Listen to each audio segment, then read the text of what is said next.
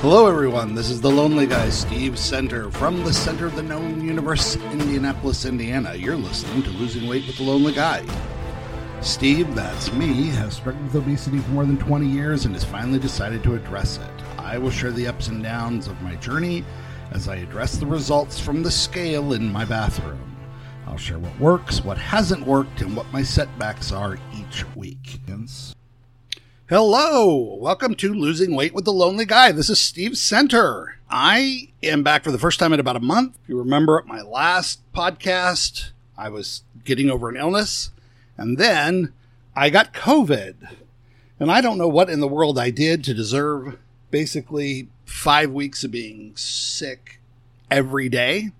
But I will say this during the entire pandemic, I was really hardly ever sick even at all. I wonder if my body wasn't kind of making up for that. COVID was only bad for really for one day, which is what happened to me the last time I got COVID. Like I said, this flu like symptoms, cold like symptoms. Anyway, that's neither here nor there.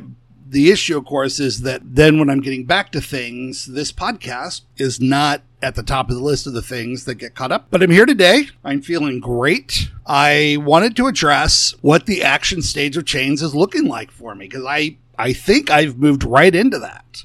And I wanted to talk about two or three changes that I've made. It's going to be my, my schedule moving forward is going to be about two podcasts a month. So the first change that I made, and this is when I really knew, hey, something is going on.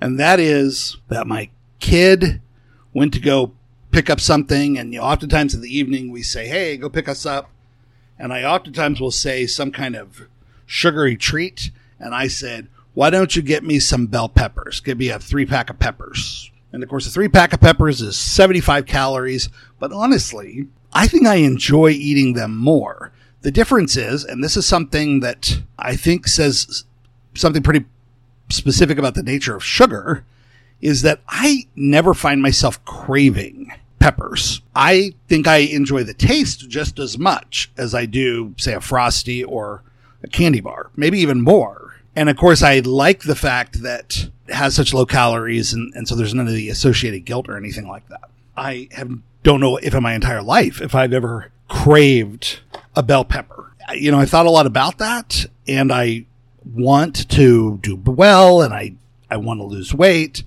but I think that I have to be really focused on those kind of things that my cravings are almost always for things that are not good for me. Now, I bet there are healthy, skinny people out there who crave cucumbers and that's amazing. but I don't seem to be one of those people. By the same token, a couple nights later, when kid was out running an errand and we asked to pick them up something, I had them pick me up three cucumbers. So that's about 100 calories. So again, doing that, and I haven't been doing it every single night. And this is one of the things I want to emphasize because I want to stay in this action stage of change for a long time. After I go through the, the other two things that I notice that make me think, okay, I, I think I'm finally here, I want to talk about what I'm doing to stay. The second thing that made me kind of recognize being in the action stage was just how motivated I started to feel. This is completely subjective. I just feel really good. I think that going through a few weeks of being sick, if I look back on my life, I've had other periods like that. Not not very many, but I've had other periods like that.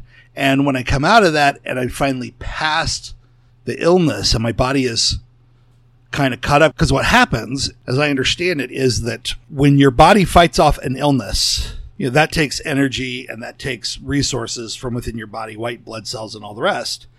But then there's a period where maybe you're a little more vulnerable to getting sick again. And that is, I think, what happened to me. And that just kind of compounded, compounded, and ended up lasting for about five weeks.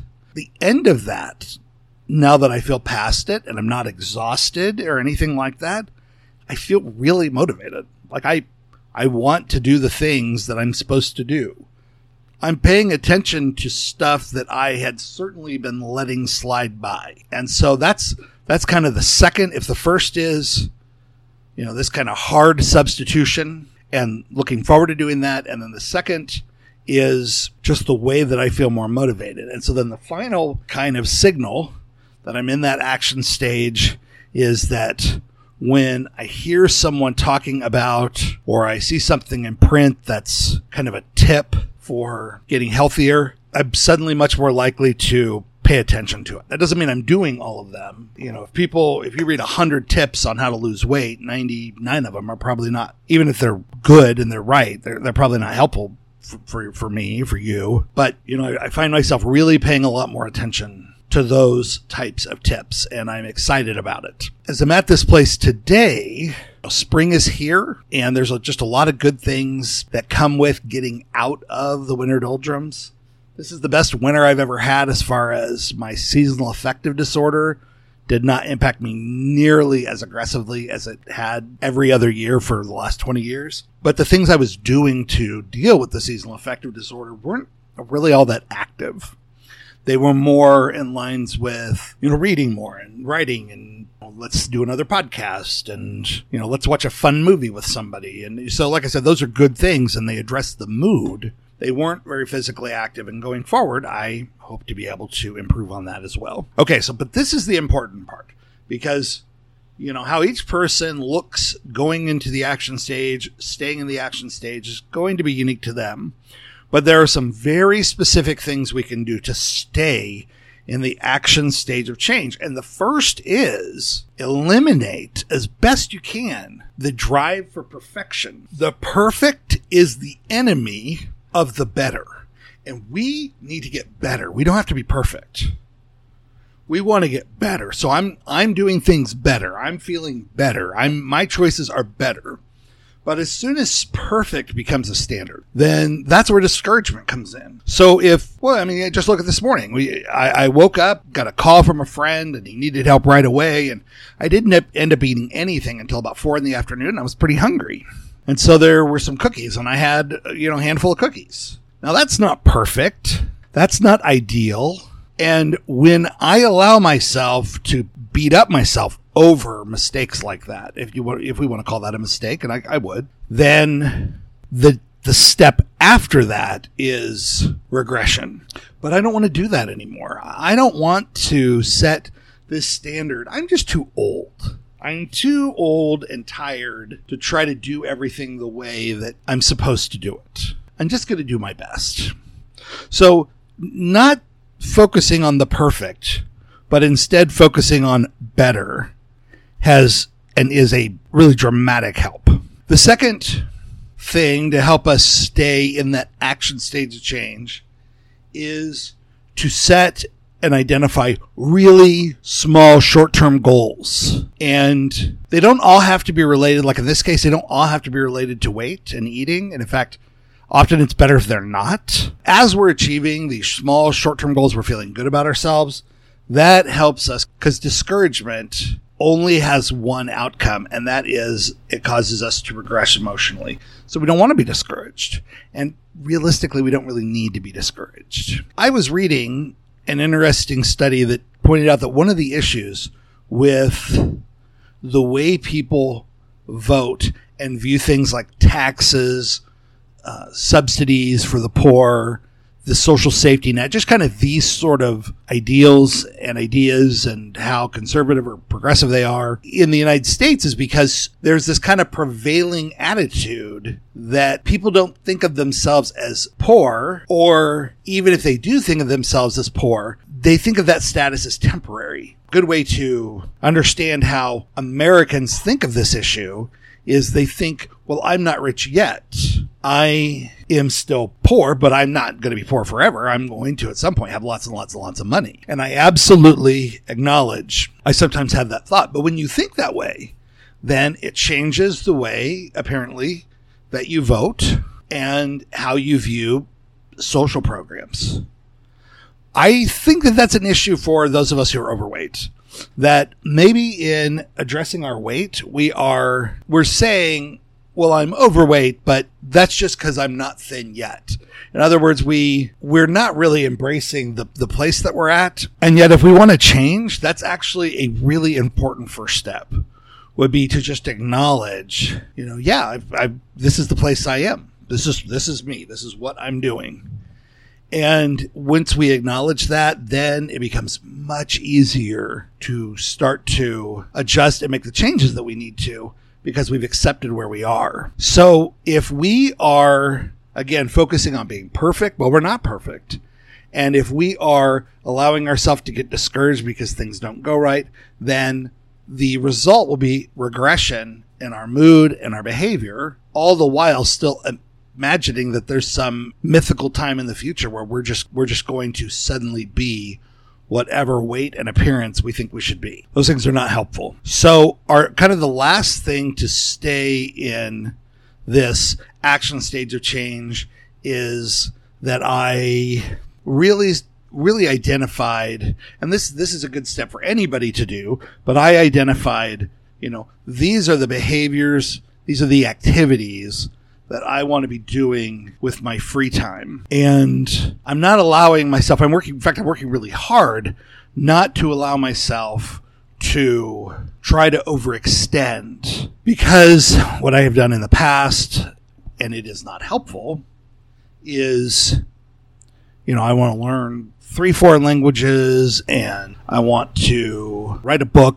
and I want to just play the guitar and the flute and the, the violin and the harmonica and the ocarina and I want to, you know, and just keep adding all these things I want to do. That's a that becomes a very good method for burnout.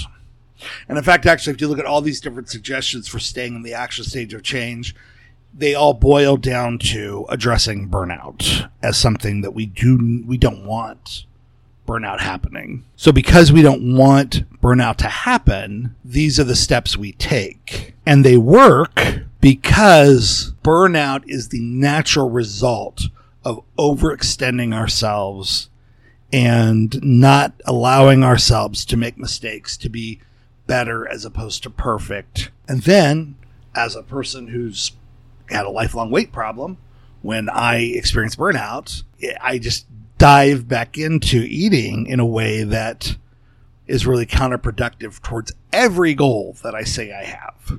Okay, so when we get together, and again, I'm I'm I am going to be doing these twice a month. I'll do more if I can, but you know, in, in going through what I was what I've been doing, I I've been doing a lot of writing. I've been working on a novel, a lot of nonfiction articles for Medium.com. And if you are interested in something like that, and it's really fun, I enjoy it. I, I wish I had known about it a lot earlier. I've actually made a few bucks writing, which is really fun. Um, okay, I'm going to start this section over. So again, when we talk about a schedule, I'm going to be trying to do these twice a month. If I can do more, I will. But I've got four podcasts, and I just don't want any of them to drop off. I am writing every day. I'm working on a novel. I'm doing my day job. I am trying to learn to play the guitar, and that's kind of been it. Now that's still a lot, but it's definitely I definitely can handle that, and it works within my schedule.